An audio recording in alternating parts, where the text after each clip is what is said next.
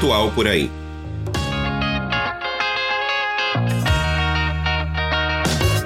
Aqui você encontra notícias, viagens e sonhos temperados com humor e alegria.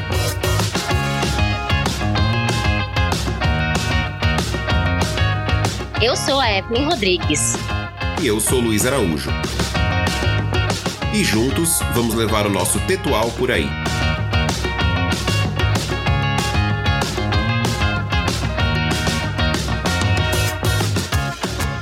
E aí, Tetual, queremos saber quem está por aí com a gente. Evelyn, qual o tema de hoje?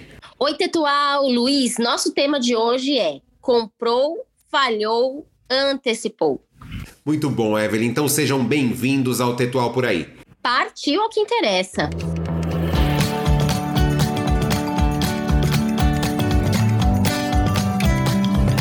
Giro de notícias. Evelyn, diz aí o que aconteceu de bom nessa semana. Olha, Luiz, eu gostaria muito que fosse de bom essa semana. Mas as notícias que nós temos hoje aqui pro Tetual não é lá essas coisas. Mas faz parte, né? O que mais temíamos chegou aqui no Brasil também, que é a nova cepa Ômicron. Gostou dessa informação? Que saco esses nomes do alfabeto grego. Ômicron. Ômicron chegou tocando um terrorzinho no começo, sabe? Foi encontrado em Botsuana, que faz fronteira ali com a África do Sul. E aí começou a fazer aquela baguncinha no mundo inteiro. Porque todo mundo fala, não é momento para pânico. Mas os países começaram a responder de forma rápida, o que eu acho que é bom, né? Porque hoje a gente já sabe o que é o vírus, então você não precisa ficar esperando e passando tudo que a gente passou no começo. Mas aí começa, todo mundo fica meio desesperado, vai fechar fronteira, não vai fechar fronteira. E alguns países, sim, fecharam as fronteiras com a África, né? Novamente a África fica excluída do mundo. E outros, inclusive, Luiz, reformularam as medidas de segurança de viagem. Então, alguns países, por exemplo, como o Reino Unido, a Suíça e a França, que não pediam teste PCR, passaram a pedir. Isso que é um saco, né, Evelyn? Esse negócio muda toda hora. E essas cepas aí, não sei o que você acha não, mas eu acho que vai ter... O alfabeto grego vai ser pequeno para todas as cepas que vão vir aí no resto da vida, gente. Se a gente for se desesperar por cada uma, meu Deus, a gente não vai mais viver nunca mais na vida, né? Eu acredito que é importante eles começarem a tomar medida, mas não acho mais também que seja momento de pânico, porque o pânico nós vimos que não leva a nada. O que aconteceu na hora do pânico no começo da pandemia? Acabaram com o papel higiênico dos mercados. Pois não! Isso resolveu do quê? Luizão, esses dias eu pensando, você sabe que eu tenho essas viagens, né? Fico pensando umas coisas nada a ver do nada. Eu fiquei pensando por que as pessoas ficaram tão desesperadas e comprando papel higiênico. Por quê? Por que essa necessidade? Mas enfim, outro país que também mexeu nas regras foi nosso querido Estados Unidos. E aí pausa e palmas, porque agora eu tenho visto americano. Ah, já chegou? Ainda não chegou, está perto de chegar, mas já fui liberada para voltar à América de novo. E agora com regras novas. Quais são? Os Estados Unidos não mudaram muito, porque eles já pediam vacina, eles já pediam teste negativo para o Covid-19, só que agora mudou o período do teste, o período da testagem. E aí eu te pergunto, Luiz, por aí, um dia é igual a 24 horas? Eu já te respondi lá no Instagram, Evelyn, mas não. Eu não acho que seja igual um dia 24 horas. Pensa o seguinte, que se eu vou pegar meu voo de manhã, vamos supor, eu vou viajar para os Estados Unidos sábado de manhã. 24 horas é o dia anterior, ok, vamos dizer que meu voo decola às 9 da manhã. Se eu fizer meu teste às 7 horas da manhã do dia anterior, é mais que 24 horas, mas ainda é um dia. E aí eu vou dizer mais. Tem vários voos dos Estados Unidos, a grande maioria dos voos dos Estados Unidos saem de São Paulo, por exemplo, à noite, né? Então, tem voo que sai 11h55 da noite. O que é o dia anterior? 7 da manhã do dia antes. É um dia anterior. E é muito mais que 24 horas. Então, eu acho uma mega vantagem. Com certeza. Alguns professores de matemática que química, a galera dos números, me mandaram mensagens, ficam todos assim, ai meu Deus, é 24? Sim, gente, para outras coisas, sim. Mas nessa questão é o que o Luiz explicou perfeitamente, parabéns. E eu acho que essa medida trouxe flexibilidade para os viajantes, para a companhia aérea, porque eu ficava, só de pensar em fazer as contas, meu Deus, e se for 1 minuto antes, 1 minuto depois, se não sair o resultado, e já gera uma ansiedade desnecessária. Então, novamente, os States arrasou com esta nova medida. Exatamente. Agora, e que mais, Evelyn? Conta aí, conta. Vamos vir para as terras tupiniquins, aqui na nossa zona chamada Brasil. Zona, tô falando de espaço, viu, gente? Né? De zona não, aqui é tudo muito organizadinho. Mas o Brasil também teve impacto por conta do senhor Coron. Qual foi o impacto aqui no Brasil, Luiz? Primeiro, que já acabaram com a festinha de final de ano. Então... Aonde? São Paulo, Rio de Janeiro e muitos estados aqui do Brasil cancelaram a festinha. Alguns optaram em ainda fazer o show de fogos e não ter o show com banda, sabe? Que a galera se reúne pra dançar e sim o espetáculo com fogos, e outros decidiram cancelar com tudo. Evelyn, por que você não vai falar um por um aqui? Porque a lista é muito extensa, gente. E cada estado tá com situações específicas. Então é interessante vocês entrarem nos sites. Qualquer busca que você colocar no Google, aparece uma lista já falando o que está liberado e o que não está liberado no seu estado ou cidade. E assim, além de acabar com a festinha, Luiz, de um Réveillon, também tem novas medidas para os viajantes desembarcando no Brasil. Essa até que enfim, né? Até que enfim. Galera, é o seguinte, agora, se você optou em não se vacinar, não quero me vacinar, ou porque eu não quero mesmo, ou por algum motivo de saúde, sei lá. Chegando agora no Brasil, você terá que fazer quarentena de 5 dias e termina na quarentena refazer o teste PCR. Na minha opinião, essa quarentena devia ser de 5 meses, Evelyn, na sua. Olha, pra mim, a pessoa não devia nem ter que ir. Né? Muitas pessoas estão criticando, não gostaram da medida, mas, gente, nos outros países, se você não é vacinado, você nem pisa no avião. Pois é, no mundo inteiro é isso, né, gente? Pelo amor de Deus. Exatamente. Aí algumas pessoas falaram, nossa, mas aí tinha que aplicar isso para todo mundo, já que todo mundo pode estar com vírus, blá, blá, blá. Gente, em outros países, nem poderia ir. Então, ainda estão abrindo essa possibilidade aqui no Brasil, né? E também é uma forma de proteger a própria pessoa, né, Luiz? Pois é. Porque aí ela vai ficar ali, já que ela não se vacinou, ela vai ficar ali um período, se ficar ruim ou não. Mas é uma maneira de proteger a própria pessoa. Eu também gostei e acho que tem que funcionar. Por quê? Eles deram a notícia que isso vai ser feito, mas ainda não disseram como será feito. Quem que vai fiscalizar isso? Onde essas pessoas vão ficar? Então, isso ainda não tem informações. Nós vamos trazendo conforme for aparecendo, mas ainda não tem nada confirmado. Outra coisa que a gente vai ficar pendente aqui para trazer pro Tetual é porque você sabia que o estado de São Paulo poderá passar a exigir o passaporte vacinal a partir do dia 16 de dezembro? Olha lá, Evelyn, a gente vai trazer essa notícia quentinha mais pra frente, hein? Mas o que você acha? Tem que exigir ou não tem? Olha, eu entendo quando falam do direito de ir e vir e das pessoas que não querem se vacinar, mas eu hoje, olhando pelo coletivo e vendo o estrago que esse vírus fez no mundo, eu acho que é necessário, pelo menos no início. E você? Eu também acho, Evelyn. Você sabe que é assim, eu entendo que tem algumas pessoas até por motivos religiosos não se vacinam e tudo mais, mas eu acho que num caso como esse, né, é muito importante você pensar no coletivo, como você mesmo disse. E a questão é assim, o governo de São Paulo anuncia que 100% da população adulta tá vacinada em São Paulo, né? Eu não sei se é na cidade ou no estado, mas tá vacinado. Então, eu não vejo que vai ser um empecilho pras pessoas, porque se todo mundo tá vacinado, todo mundo vai ter. Mas tem os viajantes, senhor Luiz, né? Exatamente, é aí que pega, porque no Rio de Janeiro já tem muito lugar que está exigindo. Exato. Mas o que o governador de São Paulo quer fazer é exigir o passaporte nos aeroportos Congonhas e Guarulhos e no Porto de Santos. Não é que a gente vai precisar, ele ainda não quer fazer tipo, vou no shopping, olha aqui minha carteirinha, vou num show, mesmo alguns lugares já exigindo. O governador de São Paulo quer colocar essa exigência para os aeroportos. Aí sim, impacta todo mundo. Exato. Porque São Paulo é o hub de vários pontos para conexão.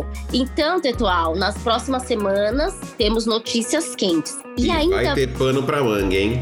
Vai ter pano pra manga, por quê? Você não acha que isso também tem uma cadinha já na corrida eleitoral do próximo ano? Opa! Agora conta aí, Evelyn, e das rotas aéreas, temos novidades? Eu acho que isso é uma das poucas boas notícias que tivemos em relação, falando do turismo em geral, né? Lógico, o turismo tá começando a reaquecer depois do Black Friday. Muitas empresas, hotéis, parques, várias coisas começaram a ter um crescimento novamente. E o que eu achei legal, Luiz, é que as companhias aéreas anunciaram e que já estrearam novas rotas. A Latam, por exemplo, agora tem voo para Vitória da Conquista. Voo direto para Jericoacoara. Esse eu achei demais, Luiz. Eu não sei se vai custar algum órgão nosso, mas eu achei muito legal, porque só de pensar em todo aquele trajeto, chega em Fortaleza e depois ir pra Jeri, já ficava cansada.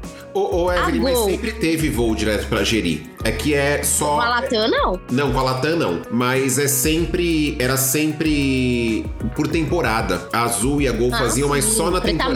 Sim, agora o da Latam, não. O da Latam é voo de malha. Sempre, né? Sim. E a Gol também tá com voo pra Bonito, no Mato Grosso. Esse eu adorei também. É, eles estão com a esperança que leve, né, mais pessoas pra lá. Porque também, em outras formas, era muito difícil. Então... vai ser uma ótima opção para os viajantes. E a Azul, eu não vi nenhuma notícia assim de rotas novas aqui, mas eles voltaram a voar para onde, Luiz? Para onde? Para Orlando. O voo não estava operando e eles agora retomaram o voo para Orlando também.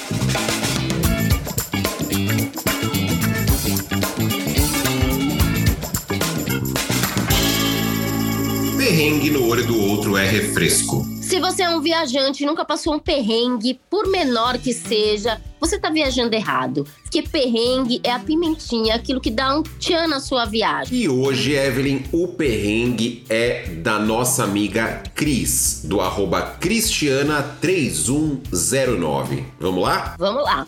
Na volta pra casa, minha passagem não fui eu que comprei, foi um amigo que mora em Natal.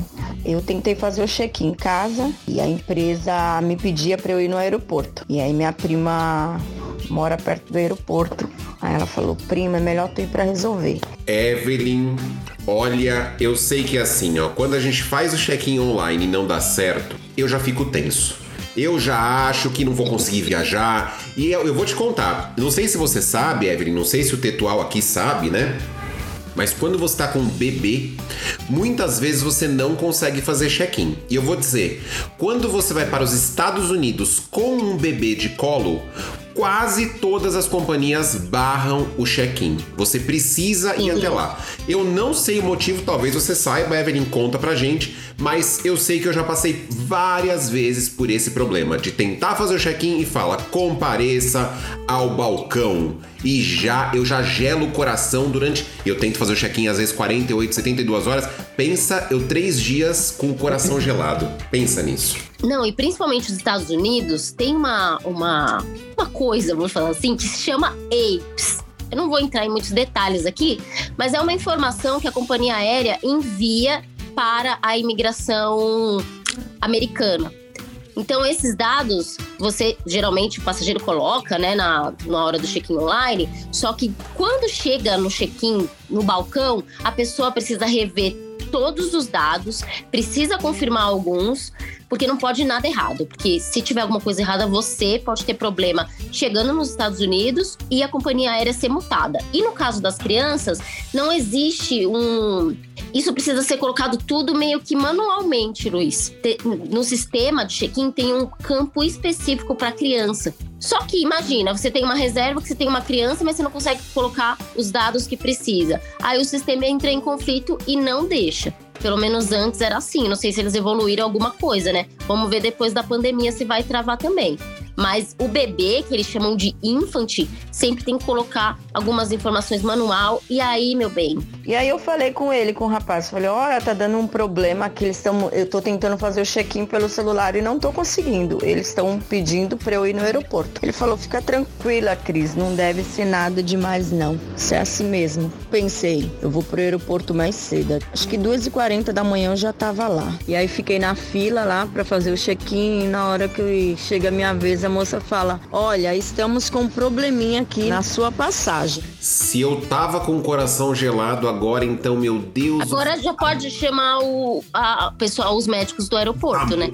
Agora é diarreia, gente. Eu tenho certeza que ali é diarreia na certa. Mas olha, já quero dar um parabéns, uma estrelinha pra Cris, porque ela já percebeu que algo poderia estar errado. O que que ela fez, Luiz? Foi pro aeroporto com antecedência. Lógico. Foi antes, porque se precisar resolver alguma coisa, você tem tempo suficiente. Chegar em cima da hora no aeroporto nunca é bom. Parabéns, Cris. Foi você que comprou suas passagens? Eu falei, não, foi um amigo. Ela falou, então, eu tô precisando conferir umas coisas dele. Se você... Eu falei, mas é uma hora dessa da manhã é meio complicado. Ele tá acordado, né? Tentei ligar pra ele no WhatsApp e não consegui. Ela falou, então, mas se você não conseguir falar com ele, você não vai embarcar. Ai, já fiquei desesperada, deu uma dor de barriga. Eu falei que ia dar diarreia. Ai, meu Deus, sempre a gente tem essas situações, né? Nos nossos perrengues. Ou é diarreia, ou é vômito. E vou falar um negócio. Já passou da hora das companhias aéreas pegar pesado no treinamento com os funcionários, né? Porque às vezes uma palavra, Luiz, já diarreia na pessoa. Diarreia, né? Uma palavra que... você não vai poder viajar, temos um probleminha aqui. São coisas, são detalhes que você pode ser o start, o gatilho para a pessoa surtar do outro lado. Justifica cenas que nós temos visto por aí nos aeroportos, das pessoas quebrando tudo? Jamais. Mas também medir as palavras não custa nada, né?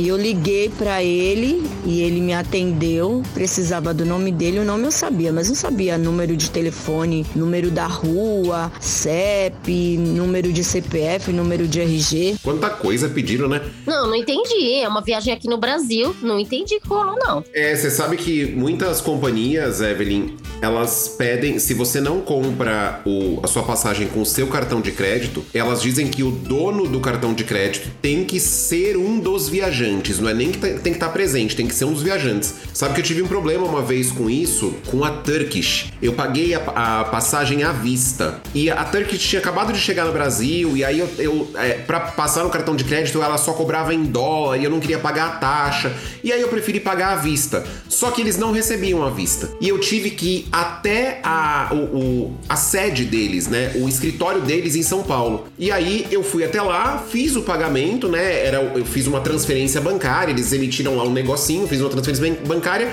e me deram um voucher. Quando eu cheguei na companhia pra embarcar, eles disseram que eu não podia embarcar porque eu não tinha o cartão de crédito. O cartão de crédito que eu tinha usado. Eu falei, mas eu não usei cartão de crédito. Não, mas a gente não vende de outra forma. Olha, Evelyn, foi um sufoco. Eu tinha, óbvio, comprovante de pagamento, a passagem tava certinha, tudo mais, mas foi um sufoco pra eles entenderem, porque no sistema deles eles não conseguiam autorizar a viagem, porque tinha esse empecilho aí, deve ser um bloqueio, sei lá o que acontece. E a questão é que os voos da Turkish, quando eu fui, né, por essa companhia, era tudo uma hora da manhã, 2 horas da manhã. Então, não tava nada aberto, eles não conseguiam falar com o escritório pra confirmar a situação. Olha, foi um drama. Eu consegui no final das contas, mas foi um drama, Evelyn. Talvez eles peçam esses dados por conta de... segurança. Pra evitar fraude. E você sabe que nos cursinhos que nós fazemos na aviação, quem continua ainda faz esse curso, mas sempre quando tinha o setor de segurança tinha que analisar um perfil de um possível terrorista, os pagamentos da passagem eram todos à vista. Só pra te avisar. Eu achei muito estranho porque o cartão já tinha debitado, né, as passagens. Foi lá pra dentro e voltou a segunda vez e precisava de mais uns dados dele, mas no final deu tudo certo. Mas olha, da próxima vez quando me pedirem pra fazer o cheque pra ir no aeroporto, eu vou antes. Ainda bem que o rapaz que me levou pro aeroporto, ele tava comigo e não foi embora. Mas já pensou que se a passagem não tivesse dado certo, nunca ia voltar. Exatamente, pra trás. Salva 3 horas vidas. Da madrugada, numa cidade que eu não conheço nada nem ninguém. Pois é, e ainda que tava no Brasil, né, Evelyn? Imagina se isso fosse no exterior. Pior ainda, né? Com certeza. E olha, essa, pelo que sei, foi a primeira viagem da Cris. A primeira, assim, ela já tinha ido pro lugar e tava voltando. Se a pessoa entra nessa bad vibes, ela não quer viajar nunca mais, né, Luiz? Por conta de uma situação. E às vezes não foi um erro nenhum. Eu não sei se dá pra gente apontar um erro nesse perrengue. Porque às vezes foi alguma dificuldade da própria companhia aérea, né? Às vezes fizeram alguma coisa errada, que deixou algo na reserva da pessoa que deu aquele erro e ela não conseguiu fazer o check-in. Aí, Evelyn, ainda bem que ela não ficou tensa, né? Assim, ficou tensa, mas não ficou traumatizada, né? Ela vai viajar bastante e vai passar muito perrengue. Com certeza. E assim, gente, não necessariamente você vai precisar ir até o aeroporto todas as vezes. Ai, tem essa mensagem, já tem que correr para o aeroporto. Não. Muitas vezes a central de atendimento da companhia aérea vai poder te ajudar. Se você comprou com um agente de viagem, ele vai poder te ajudar. Então, por isso que é importante na hora da decisão da compra da passagem aérea. Porque quem você comprou é quem vai poder te ajudar antes, de repente, de ir para o aeroporto, né? De ser tranquilizado. É isso aí, Evelyn.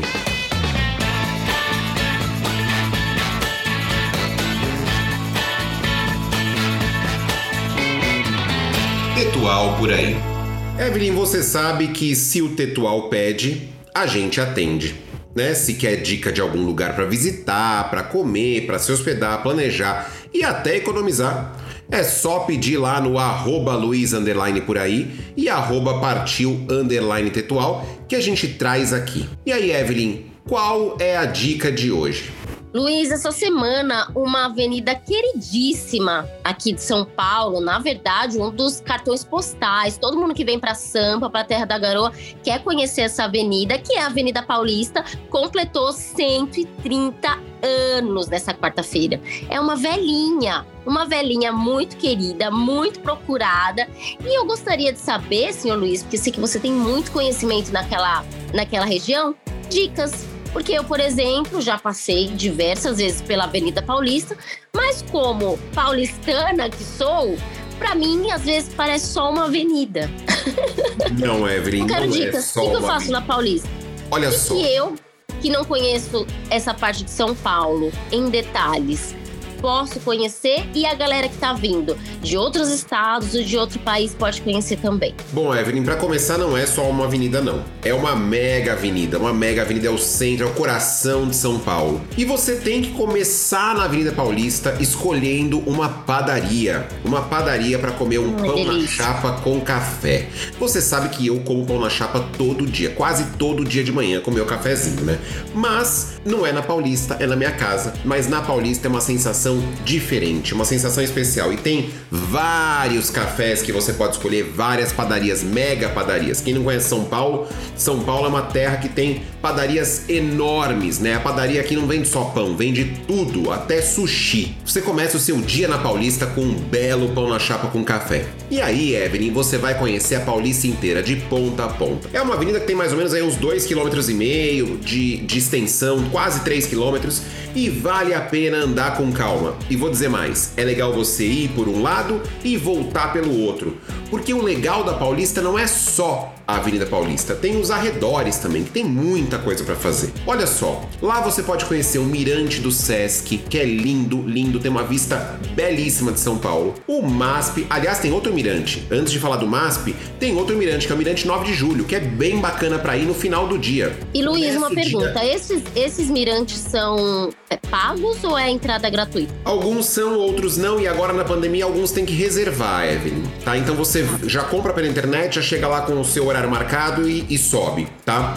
E aí você tem o Mirante do Sesc e o Mirante 9 de Julho, que é muito bacana. Aí você tem o MASP, o Centro Cultural Fiesp, a famosa escadaria da TV Gazeta, os shoppings, tem pelo menos 3 shoppings grandes, né? Tem o Shopping Paulista, o Shopping Center 3, tem o Top Center, acho que eu não sei se eu tô esquecendo de algum, mas tem vários outros mini shoppings também na Paulista, que é um passeio do paulistano. Tem milhões de bares e restaurantes, e aí não é só na Avenida Paulista. Se você descer pra Alameda Santos, por exemplo, você tem um monte, em toda a esquina, em todo o quarteirão, você encontra lá 10, 15, 20 restaurantes. E tem opção para todos os bolsos, desde o mais baratinho até o mega caro, mas vale a pena. Legal. Depois tem o Itaú Cultural, que tem mostras muitas vezes gratuitas, sensacionais, a Japan House, na pontinha, à frente do Shopping Paulista, a Japan House, que é belíssima, não sei se você conhece,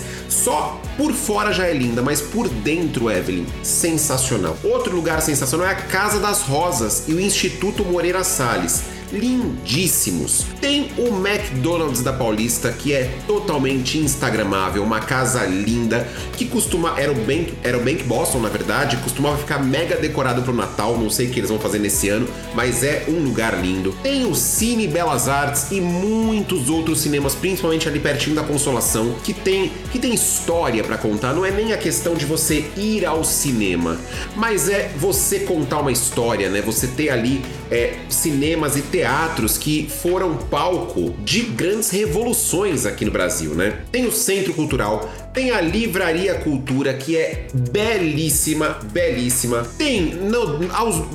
A Paulista tem uma ciclovia que o tempo todo tá lá, né? Mas aos domingos, a Paulista fecha e você pode andar na Avenida Paulista. Fora... Ai, que deles, deve ser ótimo pra andar de patins. De patins, exatamente. Fora que tem feira de antiguidade no domingo, tem super acesso, super fácil de metrô, tá? Tem várias estações de metrô. É um palco de compras, de eventos, tem dezenas de eventos. Agora, claro, um pouco mais tímido, mas tem, por exemplo, a São Silvestre, que começa lá, né? Que é a famosa corrida de São Silvestre. Tem o Ano Novo da Paulista. Nossa, Evelyn, tem história até perder de vista, assim. É uma delícia. Eu amei, já quero ir, principalmente andar de patins. E sabe que acho que logo uma amiga patagônica nossa vem aqui pro Brasil. E eu acho que é uma boa pedida, hein? Vamos já deixar no ar. Acho que a gente merece um rolezinho ali pela Paulista. Agora me fala. Começamos de manhãzinha com pão na chapa e terminamos entardecer no Mirante. Olha que incrível. Preparem o patins, então, vocês.